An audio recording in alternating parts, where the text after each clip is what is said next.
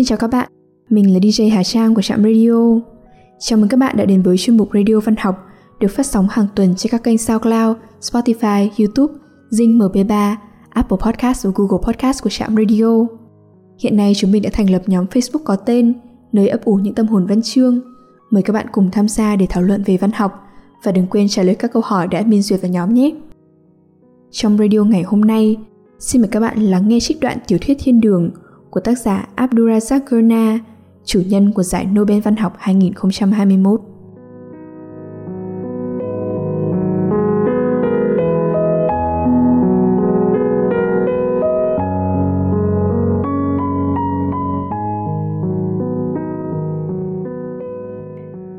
Thiên đàng Khu vườn trong tường bao một Cậu bé trước Tên cậu là Yusuf và cậu đột ngột bỏ nhà đi năm lên 12. Cậu nhớ rằng khi ấy là mùa hạn, ngày nào cũng như ngày nào. Những bông hoa không báo trước nở bung và tàn úa. Những loại côn trùng kỳ lạ hối hả bỏ ra từ dưới những cục đá và quằn quại đến chết dưới ánh nắng rát bỏng. Mặt trời khiến dạng cây phía xa run dậy trong không khí và khiến nhà cửa rùng mình và hồn hển thở. Những đám bụi tung mù lên dưới mỗi bước chân nặng nề và cái tĩnh lặng gai người bao trùm lên bạch nhật trở lại trong cậu về mùa ấy là những khoảnh khắc chính xác như vậy. Cậu nhìn thấy hai người châu âu trên sân ga vào lúc đó, lần đầu tiên trong đời. Cậu không hoảng sợ, ban đầu thì không. Cậu đến nhà ga thường xuyên để quan sát những đoàn tàu vào bến một cách ồn ào và thanh thoát, và rồi để đợi chúng lại kéo nhau đi, dưới sự chỉ huy của tay gác ghi cau có người ấn với cờ hiệu và còi hiệu. Thường Yusuf chờ hàng giờ mới thấy một đoàn tàu đến. Hai người châu Âu cũng đang đứng đợi dưới một mái che bạt với hành lý và đồ đạc trông có vẻ quan trọng được xếp gọn gàng cách đó vài bộ. Người đàn ông to lớn, cao đến nỗi phải cúi đầu xuống để tránh chạm vào tấm bạt mà dưới đó anh đang tránh nắng. Người phụ nữ đứng sâu hơn vào trong bóng dâm, gương mặt bóng nhẫy bị che khuất một phần bởi hai chiếc mũ. Chiếc áo diểm xếp nếp trắng của cô đóng cúc đến tận cổ và cổ tay, và chân váy dài chấm đất. Cô cũng cao và lớn, nhưng theo cách khác. Trong khi cô trông giống một cục gì đó chờ người ta nhào nặn, tựa hồ có thể biến thành một hình dạng khác, thì anh Nom như được tạc ra từ một mảnh gỗ nguyên khối. Họ nhìn hai hướng khác nhau, tựa hồ không quen biết nhau. Khi quan sát, Yusuf nhìn thấy người phụ nữ cầm khăn tay lau sơ môi, thản nhiên trả đi những vảy da khô gương mặt người đàn ông nổi ban đỏ. Và khi đôi mắt anh ta quét chậm chậm qua quang cảnh chật hẹp của nhà ga, ghi nhận những nhà kho bằng gỗ khóa trái và lá cờ vàng lớn có hình con chim đen quắc mắt. Yusuf có thể nhìn kỹ anh ta. Rồi anh ta quay lại và thấy Yusuf đang nhìn chòng chọc. Người đàn ông ban đầu liếc đi chỗ khác và rồi quay lại nhìn Yusuf một lúc lâu. Yusuf không thể ngăn mình nhìn. Đột nhiên người đàn ông bất giác nhe răng rậm rọa cong gập ngón tay một cách không thể cắt nghĩa. Yusuf nhận ra lời cảnh cáo và tháo chạy, miệng lầm bầm những từ cậu được dạy phải nói khi cậu cần sự giúp đỡ đột ngột và không báo trước từ Chúa. Cái năm cậu bỏ nhà đi cũng là năm mối mọt lúc nhúc trên cột hiên sau nhà. Bố cậu giận dữ vụt vào cột mỗi lần ông đi qua, để chúng biết rằng ông biết chúng đang bày trò gì. Đám mối mọt để lại dấu rãnh trên xà nhà, trông như đất bị bới lên đánh dấu những đường hang thú dưới lòng suối khô. Cột hiên nghe vẻ mềm và rỗng mỗi khi Yusuf đập vào và bung ra những hạt mùn mục ruỗng li ti. Khi cậu cào nhào đòi ăn, mẹ bảo cậu đi mà ăn mối. Con đói, cậu riêng rỉ với bà, một lời kinh cầu không được dạy cậu tụng niệm mỗi năm một cọc cằn hơn. Đi mà ăn mối. Mẹ cậu gợi ý và rồi cười lớn trước vẻ mặt đớn đau kinh tởm mà cậu phô ra cường điệu. Đi đi, Nick đầy bụng bất kỳ lúc nào mày muốn, đừng để mẹ ngăn mày. Cậu thở dài theo kiểu chán đời mà cậu đang thử nghiệm để cho bà thấy câu đùa của bà ngớ ngẩn ra sao. Đôi khi họ gặm chỗ xương mẹ cậu đun lên để nấu thứ canh loãng, bề mặt bóng nhẫy những màu và mỡ, và bên dưới ẩn nấp những cục tủy đen xốp rỗng. Tệ nhất là chỉ có đậu bắp hầm, nhưng dù có đói đến mấy, Yusuf cũng không thể nuốt nổi thứ canh nhớt nhát ấy. Chú Aziz của cậu cũng đến thăm họ vào thời điểm đó. Những cuộc ghé thăm của chú chóng vánh và thưa thớt, thường được tháp tùng bởi một đám đông du khách và phu khuân vác và nhạc công.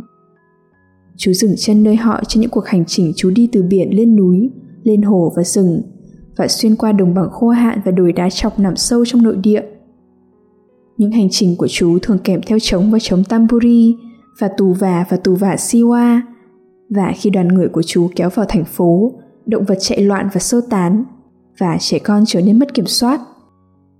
Chú Aziz tỏa ra một mùi hương kỳ lạ và bất thường, một tổ hợp của da sống và nước hoa, và nhựa cây và gia vị, và một mùi khác khó nhận biết hơn, khiến Yusuf nghĩ đến hiểm họa.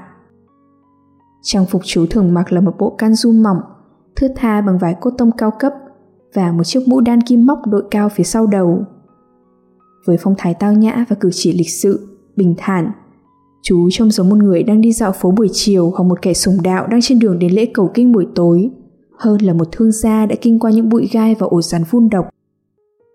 Ngay cả trong cảnh rối rít khi đoàn đến, giữa cái hỗn loạn và lộn xộn của đồ đạc rơi đổ, bao quanh bởi những người phu khuân vác mệt mỏi và ồn ào, và những con buôn cảnh giác sẵn sàng nanh vuốt. Chú Azit vẫn giữ được vẻ bình tĩnh và thoải mái. Trong lần ghé thăm này, chú tới một mình. Yusuf luôn yêu thích những cuộc ghé thăm của chú. Bố cậu nói chúng mang lại vinh dự cho họ vì chú là một thương gia giàu có và nổi tiếng, Tajiri Mukubwa. Nhưng đó không phải tất cả, dẫu rằng vinh dự luôn là điều đáng trọng. Chú Aziz cho cậu, không thiếu lần nào, một đồng mười Anna mỗi lần chú dừng chân nơi họ. Không có yêu cầu gì cho cậu ngoài việc cậu cần có mặt vào thời điểm thích hợp. Chú Aziz để ý tìm cậu, mỉm cười và cho cậu đồng xu. Yusuf có cảm giác mình cũng muốn cười mỗi lần khoảnh khắc đó tới, nhưng cậu ngăn bản thân lại vì cậu đoán rằng sẽ thật sai trái nếu cậu làm thế. Yusuf say mê làn da phát sáng và mùi hương bí ẩn của chú Aziz. Ngay cả khi chú đi rồi, mùi nước hoa của chú còn lưu lại đến mấy ngày. Đến ngày thứ ba của cuộc ghé thăm, có thể thấy hiển nhiên là chú Aziz sắp rời đi. Có cảnh hoạt náo bất thường trong bếp và một mùi thơm pha tạp không lẫn vào đâu được của một bữa cỗ. Gia vị chiên thơm phức, nước rửa sôi lăn tăn, bánh bao lên men và bánh mì dẹt, bích quy đang nướng và thịt đang luộc. Yusuf chú ý không đi quá xa nhà cả ngày, phòng trường hợp mẹ cậu cần giúp chuẩn bị các món ăn hay nghe góp ý về một món trong số đó. Cậu biết bà đánh giá cao nhận xét của cậu về mảng này. Hoặc bà có thể sẽ quên không khuấy một món sốt, hoặc lỡ thời điểm dầu sôi vừa đủ già để bỏ rau vào. Tình thế có chút cắc cớ, bởi dù cậu muốn có thể để mắt đến căn bếp, cậu lại không muốn mẹ nhìn thấy mình đang chơi xong để canh chừng. Khi đó bà chắc chắn sẽ sai cậu đi làm đủ thứ việc vặt, một việc mà bản thân nó đã tệ rồi, nhưng còn có thể khiến cậu lỡ mất cơ hội tạm biệt chú Azit. Luôn là chính thời điểm chú rời đi mà đồng mười Anna được trao tay, khi chú Azit đưa bàn tay ra để được hôn và xoa phía sau đầu Yusuf khi cậu cúi xuống. Rồi với vẻ thoải mái thành thục, chú sẽ tuồn đồng xu vào tay Yusuf. Bố cậu thường đi làm đến sát đầu giờ chiều. Yusuf đoán rằng ông sẽ đưa chú Aziz theo cùng khi ông tới, vậy nên còn khá nhiều thời gian để nướng. Công việc của bố cậu là điều hành khách sạn. Đây là nỗ lực gần nhất trong một giây những vụ làm ăn mà bố cậu đã thử để làm giàu và gây dựng danh tiếng. Khi ông có hứng, ông kể họ nghe ở nhà những câu chuyện về những mánh lới khác mà ông từng nghĩ sẽ sinh lời. Tại sao cho chúng nghe thật ngớ ngẩn và buồn cười. Hoặc Yusuf nghe ông than phiền rằng đời ông đã đi sai hướng và rằng mọi thứ ông thử đều thất bại. Cái khách sạn, gồm một nhà ăn với bốn cái giường sạch trong căn phòng ở tầng trên, nằm trong thị trấn nhỏ Kawa, nơi họ đã sinh sống hơn 4 năm. Trước đó họ đã từng sống ở miền Nam, tại một thị trấn nhỏ khác trong vùng canh tác nông nghiệp nơi bố cậu có một cửa hàng. Yusuf nhớ ngọn đồi xanh và bóng núi xa xa, và lão già ngồi trên ghế đậu trên vỉa hè trước cửa hàng, theo mũ bằng chỉ lụa. Họ tới Kawa vì thị trấn này phất lên khi người Đức dùng nó làm kho chứa cho đường dây họ đang xây đến cao nguyên nằm sâu trong nội địa. Nhưng cơn sốt ấy qua đi nhanh chóng và đoàn tàu giờ đây chỉ dừng ở thị trấn này để lấy gỗ và nước. Trong chuyến đi cuối cùng của mình, chú Azit đã bắt tàu đến Kawa trước khi đi bộ thẳng sang phía Tây. Trong hành trình tiếp theo, chú nói, chú sẽ đi xa nhất có thể đến cuối đường dây trước khi chuyển hướng Tây Bắc hoặc Đông Bắc. Vẫn sẽ có mối tốt để buôn bán ở một trong hai nơi đó, chú nói. Đôi lúc Yusuf nghe bố cậu nói rằng cả thị trấn sẽ đi thẳng xuống địa ngục. Chuyến tàu ra ven biển rời đi vào đầu giờ tối và Yusuf tưởng rằng chú Aziz sẽ đi chuyến đó. Cậu đoán từ điều gì đó trong cử chỉ của chú rằng chú Aziz đang trên đường về nhà. Nhưng bạn không bao giờ chắc chắn được gì với người ta và chú hoàn toàn có thể bắt chuyến tàu lên núi sẽ rời đi vào giữa giờ chiều. Yusuf đã sẵn sàng cho cả hai tình huống. Bố cậu muốn cậu xuất hiện ở khách sạn mỗi buổi chiều sau lễ cầu kinh giữa ngày của cậu. Để học nghề, bố bảo cậu, và để học cách tự đứng trên đôi chân của mình. Nhưng thực ra là để đỡ việc cho hai cậu trai trẻ lo giúp việc và dọn dẹp trong nhà bếp và phục vụ đồ ăn cho khách khứa. Tên đầu bếp khách sạn uống rượu và chửi bới và lăng mạ bất kỳ ai trong tầm mắt trừ Yusuf. Ông ta sẽ dừng lại giữa chừng một bài diễn thuyết tục tĩu với một nụ cười khi ông ta liếc thấy cậu, nhưng Yusuf vẫn kinh sợ và run rẩy trước mặt ông ta. Ngày hôm ấy cậu không đến khách sạn, cũng không cầu nguyện giữa ngày, và trong cái nóng khủng khiếp vào thời điểm ấy trong ngày, cậu không nghĩ rằng có ai sẽ dành mà săn tìm cậu. Thay vào đó, cậu lẩn lút trong các góc tối và phía sau chuồng gà trong sân sau, tới khi cậu buộc phải ra khỏi đó vì mùi hôi ngạt thở bốc lên từ đám bụi đầu chiều. Cậu trốn trong xưởng gỗ tối tăm ngay cạnh nhà, một chốn có bóng dâm tím thẫm và mái vòm lợp tranh, nơi cậu lắng nghe tiếng chạy gấp gáp thận trọng của thằn lằn săn mồi và gắt gao canh chừng đồng mười Anna. Cậu không thấy cái im lặng và u ám của xưởng gỗ đáng sợ vì cậu đã quen chơi một mình. Bố cậu không thích cậu đi chơi xa nhà. Chúng ta bị bao vây bởi tuồng man dợ, ông nói. Washington những kẻ không có đức tin vào Chúa và thờ cúng vong hồn và quỷ sữ sống trong cây và đá. Chúng không mê gì hơn bắt cóc trẻ con để làm gì tùy ý chúng. Hoặc mày sẽ đi chơi với đám khác không thiết tha gì trên đời, lũ chơi rong và con cái của lũ chơi rong, và chúng sẽ quên mày và để chó hoang ăn thịt mày. Chơi gần đây chỗ nào an toàn thôi, để ai đấy còn để mắt đến mày được. Bố Yusuf muốn cậu chơi với đám trẻ con nhà bán tạp hóa người Ấn sống cùng khu, trừ việc bọn trẻ con người Ấn ném cát và giễu cợt cậu khi cậu cố gắng đến gần chúng. Golo, golo! Chúng kêu to để giễu cậu, nhổ nước bọt về phía cậu. Đôi lúc cậu ngồi với đám con trai lớn hơn hay ườn oải dưới bóng cây hoặc dưới hiên nhà khuất gió.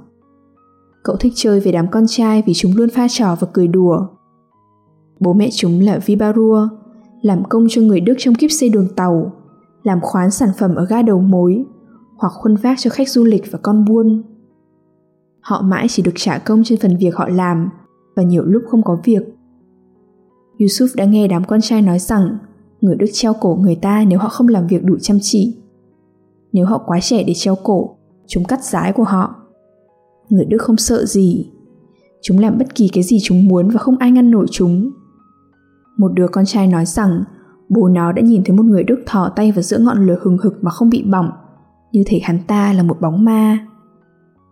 Các Vibarua bố mẹ của chúng đến từ tứ xứ, từ cao nguyên Usabara phía bắc Kawa, từ những hồ nước tuyệt diệu phía tây cao nguyên, từ thảo nguyên bị chiến tranh tàn phá phía nam và rất nhiều người đến từ vùng ven biển. Chúng cười đùa với bố mẹ mình, diễu nhại những bài ca lao động của họ và trao đổi nhau những câu chuyện về mùi chua loét và kinh tởm họ mang về nhà. Chúng bịa ra tên quê hương của bố mẹ mình, những cái tên hài hước và khó ưa chúng dùng để chửi giễu nhau. Đôi khi chúng đánh nhau, vật lộn và đá đấm và làm nhau đau. Nếu có thể, đám con trai lớn hơn tìm việc làm đỡ ở hoặc sai vặt, nhưng chủ yếu chúng chỉ nằm ườn và bới xác, chờ tới khi đủ khỏe để làm việc của đàn ông. Yusuf ngồi với chúng khi chúng cho phép, lắng nghe cuộc chuyện trò của chúng và chạy việc vặt cho chúng. Để giết thời gian chúng buôn chuyện hoặc chơi bài. Chính là khi ngồi với chúng, Yusuf lần đầu tiên nghe được rằng em bé sống trong dương vật. Khi một người đàn ông muốn có con, anh ta nhét đứa bé vào trong bụng của một người phụ nữ, nơi nó có nhiều không gian hơn để lớn. Cậu không phải là người duy nhất thấy câu chuyện khó tin, và dương vật được lôi ra và đo đạc khi cuộc tranh luận gay gắt hơn. Rất nhanh chóng, đám trẻ con bị lãng quên và đám dương vật trở nên thú vị theo cách riêng của chúng. Đám con trai lớn hơn tự hào phô món của mình và bắt mấy đứa nhỏ hơn phải trưng ra những abdala nhỏ bé của chúng để cười vào đó. Đôi lúc chúng chơi kipande. Yusuf quá nhỏ để có bao giờ được cơ hội đánh con, bởi tuổi tác và sức vóc quyết định thứ tự đánh con. Nhưng bất cứ khi nào cậu được chơi, cậu hùa vào với đám đông bắt con đang điên loạn chạy quanh khoảng sân bụi bặm, đuổi theo thanh gỗ bay. Có lần bố cậu nhìn thấy cậu chạy trên phố với một đám trẻ con cuồng kích, đuổi theo một thanh kipande. Ông ném cho cậu một ánh nhìn hà khắc không hài lòng và tát cậu trước khi lôi cậu về nhà.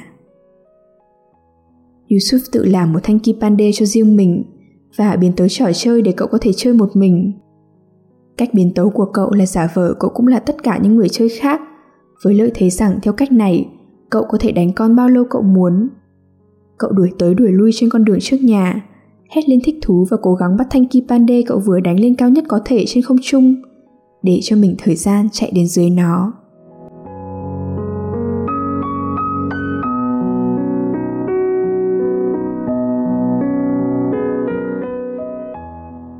Đêm đã khuya, thời lượng của chương trình đến đây là kết thúc. Xin chân thành cảm ơn các bạn thính giả đã chú ý lắng nghe. Chúc các bạn một đêm ngon giấc.